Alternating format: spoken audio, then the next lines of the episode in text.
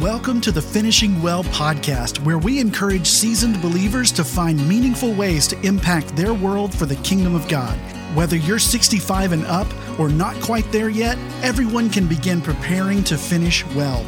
Now, here's your host, Randy Hess, with the founder of Finishing Well Ministries, Hal Habecker. I want to welcome you to the Finishing Well podcast today. As you know, Finishing Well Ministries is focused on helping us as we age to fulfill God's plan for our aging years. Doesn't matter if you're in your early 50s thinking about retirement, when it will happen, etc. It doesn't matter if you're just retired or you're in your 70s, 80s, 90s, wherever you are. Our ministry is focused on encouraging each other to finish well, keep about doing what God wants us to be about in our aging years.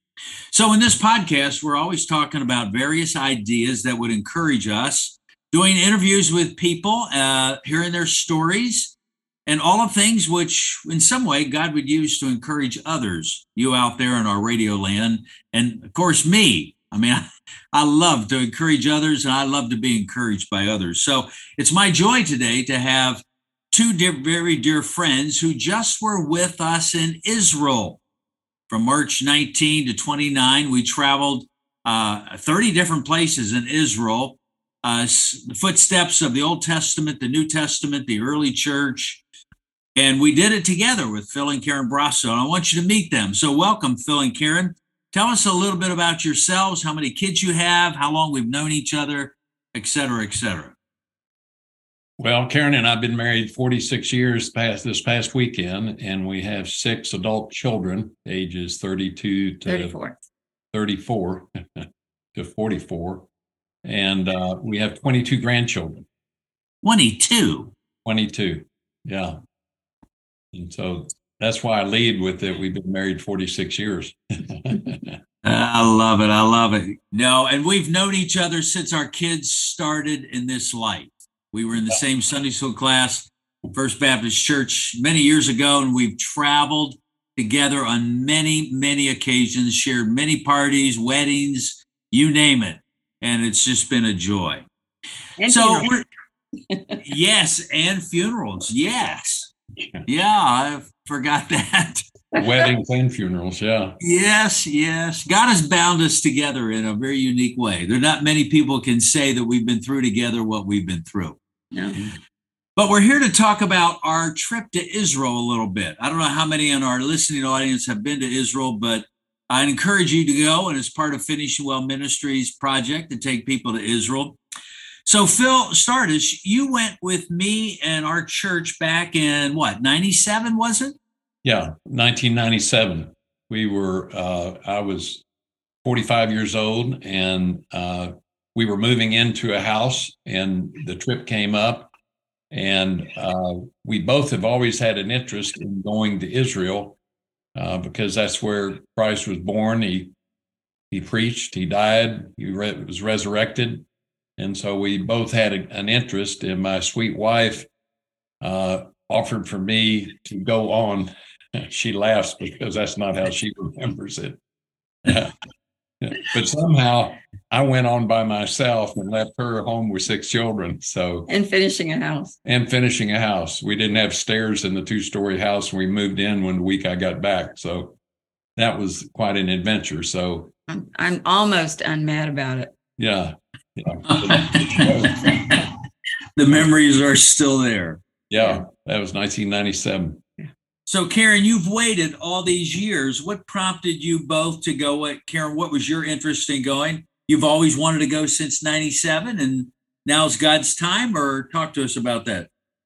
Well, I had, I've gone on quite a few mission trips and I've been to Jordan three times and never crossed over, never gotten to cross over. For uh, one time, it was during the Syria, Syrian crisis and various things happened to ever keep me from being able to go on over to Israel for even a couple of days.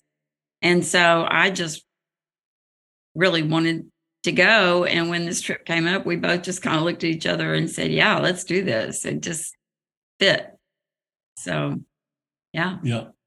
I, I'm so happy you went. There's something about experience trips like that together that accent and help your marriage, your togetherness, and you share experiences comment on what that did for you all during these two weeks we were there.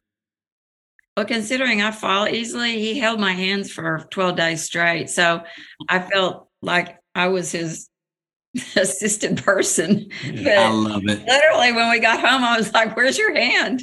He held my hand the entire entire time we were there, and I only fell once, so we did good. But yeah, I thought it was good for us. Yeah, and we've you know we've learned to do things at church together.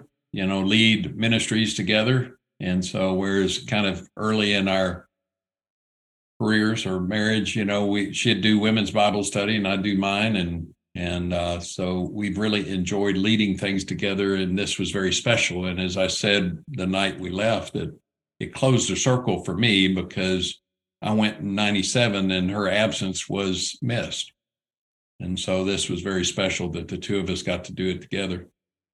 And, and I, I, would say, you, you know, you're leading, yeah, your leading did make and, a difference. You know, that was uh, very much the size of the trip. You know, we were we were one bus, which was to me perfect.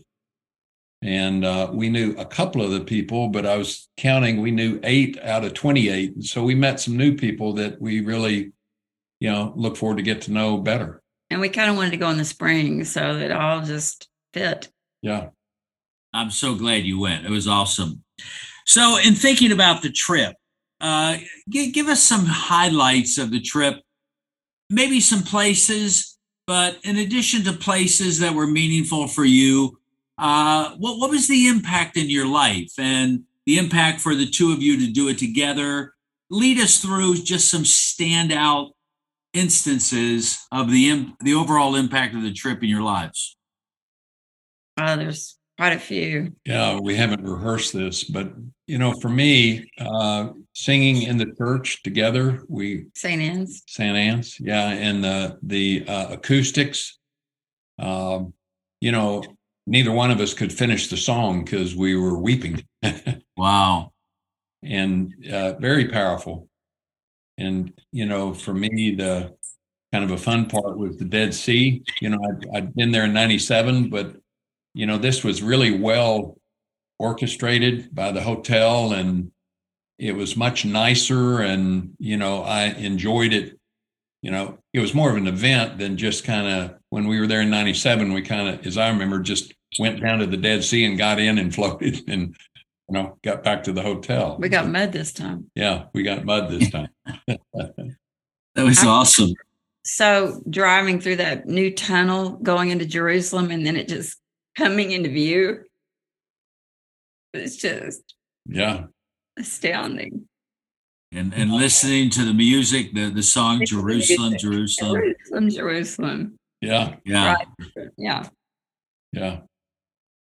And when we went to the, you know, the tomb, you know, possibly the tomb, you know, where Christ was buried and did communion. And again, singing was just very emotional you know, and and being able to do communion uh, together, you know, and you're leading scripture, and you know, you and Roman, uh, our our leader, were uh, very much in sync. I mean, it was very compatible. You know, uh, what he had to say and what you had to say, and his being a believer was very, very powerful. Really was. Uh, talk about the impact you know, walking where Jesus walked, seeing Capernaum, seeing we stood on Mount Arbel there, and you span the whole northern side of Galilee and see 85% of where Jesus lived and where he worked and did all his miracles. What's the impact of being there? Or Phil, you and I uh, at the springs of En Harod, where Gideon yeah. chose his 300. What's the impact of being there and seeing it all happen, making the scriptures come to life. Go ahead. Yeah. You know, for me, just coming back in in BSF, we're both doing BSF and we're studying the Kings, you know, and you know, their failure, uh, and seeing places where David killed Goliath. You know, I saw it in '97. I couldn't wait to see it again because you know, it's not the exact spot, but it, the proximity is very close. You know, you can kind of triangulate or, where Christ was uh, possibly crucified. And you know, again, it's not the exact spot that some people are going to and, you know, and rubbing their coat on, you know, but you know you're in proximity to where he was crucified. And and he walked carrying the cross. Mm-hmm. You know, I'd that- love to see Galilee and thinking about that's where Peter, where they walked on water. And I just, the fishing and where he chose the disciples and where he preached the Beatitudes, I just thought it was amazing to see. It was so peaceful and so, it was just deeply inspiring. Oh, just you know, the times that we were on the Sea of the Galilee, it was just dead calm, you know, and you can see how that would be frightening if if a storm whipped up to where fishermen were not used to that type of uh you know those type of waves and storm so it was kind of interesting to see it dead calm Was there a sense in each of you that brought you closer to Christ in a sense? Not that you have to be in the land to be close to Jesus. No. I, I think of what he said blessed are those who see and believe, but more blessed are those who haven't seen. yeah. So we haven't seen, but being there in the land, there is something unique about it. Uh, what kind of impact did it have on you, Karen? Well, not only did it have an impact, um, just the steps of the of the just seeing the, the the southern, southern step steps yeah. and and and all of that did have an impact on me. But not just that. For some reason, the the seeing the Mount of Olives and knowing that someday he's going to put two feet there and split it wide open is just. And I haven't seen that, but man, it made an impact. me. Yeah, I, I would agree. To see, you know, from the Mount of Olives to look down at the Eastern Gate, and you know, to, to know that when he comes back, and and also just to be in Jerusalem. I mean, that's where he comes back. Yeah. The other thing that impacted me was I did not realize, you know, where it talks about how all all the all the graves will be opened and everybody will come. I, until you see, I did not realize when you looked at Jerusalem from I don't know where we were when we first stood there over that bridge and looked down upon it, that those were all graves. You know, Yeah. the concrete and that it I don't know how many, it looked like millions of them, you know, that an entire army is already there you know, it's just it, that was very impactful for me too. I love it. Walking where I was and seeing what he did, but it man, it was the prophecy of what's going to happen and how set up it is for it. You know, Yeah, Uh, let, let me go another angle on this. Uh, we all are in our more of our aging years than when you went in your early 40s, Phil. Uh, your thoughts about aging and the trip, the stamina, the work. And there were people in our eight in their 80s on our trip as well. People in their 70s and people in their Yeah. 60s, and a sense of perspective of encouraging people our age to continue to go. You have any thoughts on that? I thought it's it is definitely a hard trip as far as you know it's packed. I think y'all did such a good job of not packing too much in one day, um, and yet trying to get it all in. But you also, and I'll admit, I'm one of the people that took an opportunity to not go to something because I needed to rest my back, you know, and I just didn't go one morning and was completely fine the rest of the time. And nobody acted like that was a problem and and it was great i tell you my biggest problem was walking on all the rocks you know israel is one giant little rock after pebble after big rock and you just have to have good shoes you know and you have to hold on to somebody's hand but yeah. But it was fine and I'll be 71 in December. And, you know, it was, to me, it was perfect. It was challenging, you know, physically challenging, but we both did really well. You know, at night we were ready to go to bed, you know, but, but it, we're ready to go to bed every night yeah, yeah. but it was, uh, you know, it was, to me, it was just right. And as Karen said, there were opportunities for someone to sit out. And uh, I think it was Bob that was in his 80s Yes, he did amazingly well. You know, they both did. they Yeah. did. Yeah, and so we're 71, and we came back saying, you know, we were glad, we were glad that we went at this age. And, you know, because combined with the trip over there and the trip back, uh, even though we went one day early, which we we would do that again, just kind of get one day acclimation ahead. Um, but it was it was perfect for us, and I think yeah. we kind of both think that that may be our that may be our swan song. That might be our. Yeah. It wasn't because the trip was so exhausting. It's just the jet lag's hard yeah. when you get older. Yeah. But yeah. it was well, well worth it. Yeah, it was great. It's great. So I'm going to go another angle as we kind of think towards wrapping this up. Uh, your daughter Meg went on this trip, well, not not our trip, but went on another trip. So talk about the impact of this trip on your grown kids, your grandkids, and Bridget. I mean, I'm sure in a sense with Meg and your grandson, you got more in common to talk about, and you have already. But how do you, how did the two of you think about impacting your grown kids and your grandkids with this experience, but not just this experience, but what do you think of? How, how do you think about encouraging your kids and your grandkids to keep growing spiritually during these critical years? You know, I uh, she took Hunter with him with her when she went. he was only ten, and so I was asking him about you know what he remembered, and he says he remembers everything, but I I don't think he could fully grasp everything yet at that point. and yet I still think it made an impact on him, uh, and I certainly think it made an impact on Meg. Um, but you know, it's just given us anytime you have an opportunity to talk to your kids about the Lord, whatever the avenue and of course, they all wanted to hear about our trip.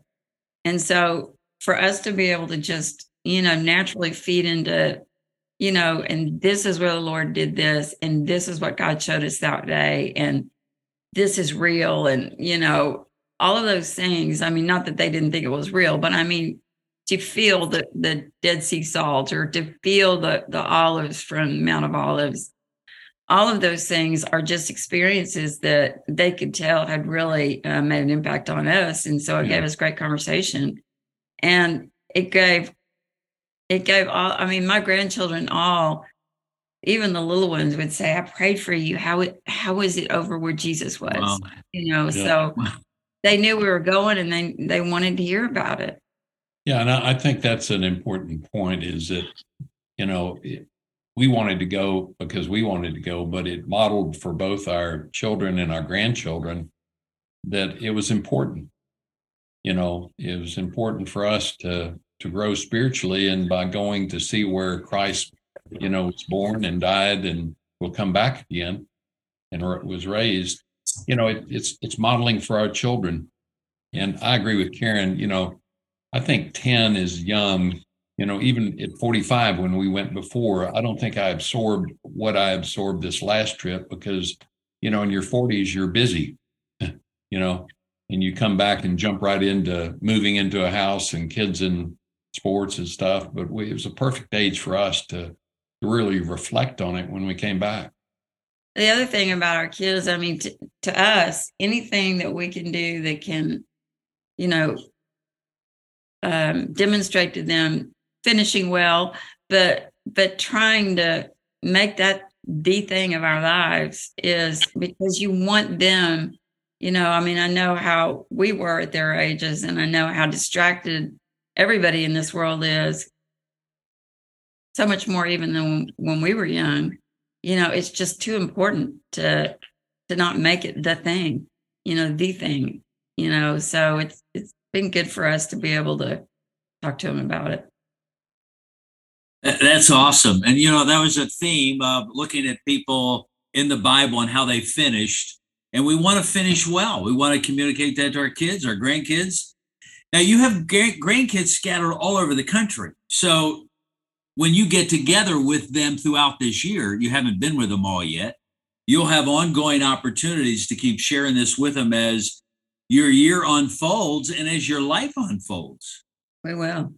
Yeah, and I would echo what Karen said. You know, it it dawned on me that you know David did not necessarily finish well. he made some mistakes late in his life, and Saul certainly didn't finish well. You know, Solomon didn't finish well. And so it really doesn't matter what age you are, you're still making decisions that have consequences, you know, and uh and so it kind of put a point on it for me. I shared that I think the last night we were there is that you know, one when you're young like our children, you're making decisions that will impact you long term. And when you're our age, uh, you know, you don't stop. You know, you keep growing. And for us, this was a growing experience. You know, I think for for both of us, if we want our kids to say anything about us, we want them to say, you know, they love the Lord. He mm was the priority. Yeah. And um, so, I mean, that's just another thing that we that we felt was important to do. So, yeah. well, well said. Anything you want to add before we close this up? We love you. Yeah. well, I love you, and we have a long way to go yet. So let's keep finishing well and encouraging each other well. All yeah. Right. Yeah, we will. It was a great trip. Oh, well, thanks, Phil and Karen. It was a joy to have you on our podcast today, and I hope what you shared, I know, I know it will encourage other people to keep finishing well, whether or not they can go to Israel with us or go on their own or whatever. You know, one of the things we saw there, Dennis Rainey from uh, Campus Crusades Ministry, he was there with his entire family. He took them all. I can't imagine you taking all 22 of your grandkids. I would but love it. I doubt we could do that. oh, it's just fun. But uh, thanks for blessing my life with your friendship and your love. And thanks for blessing our audience today. So I hope that what we've, what Phil and Karen have shared is an encouragement to you. And let's keep pressing on and pray for Finishing Well Ministries. Uh, support us if you can financially. And uh, our vision is to spread this message across America and every church and encourage us as seniors to finish well and set the pace for our kids and grandkids and to keep encouraging them. So may the Lord bless all of us as we stay focused on Him. Uh, thanks again, Phil and Karen, may God bless you. As well. Amen.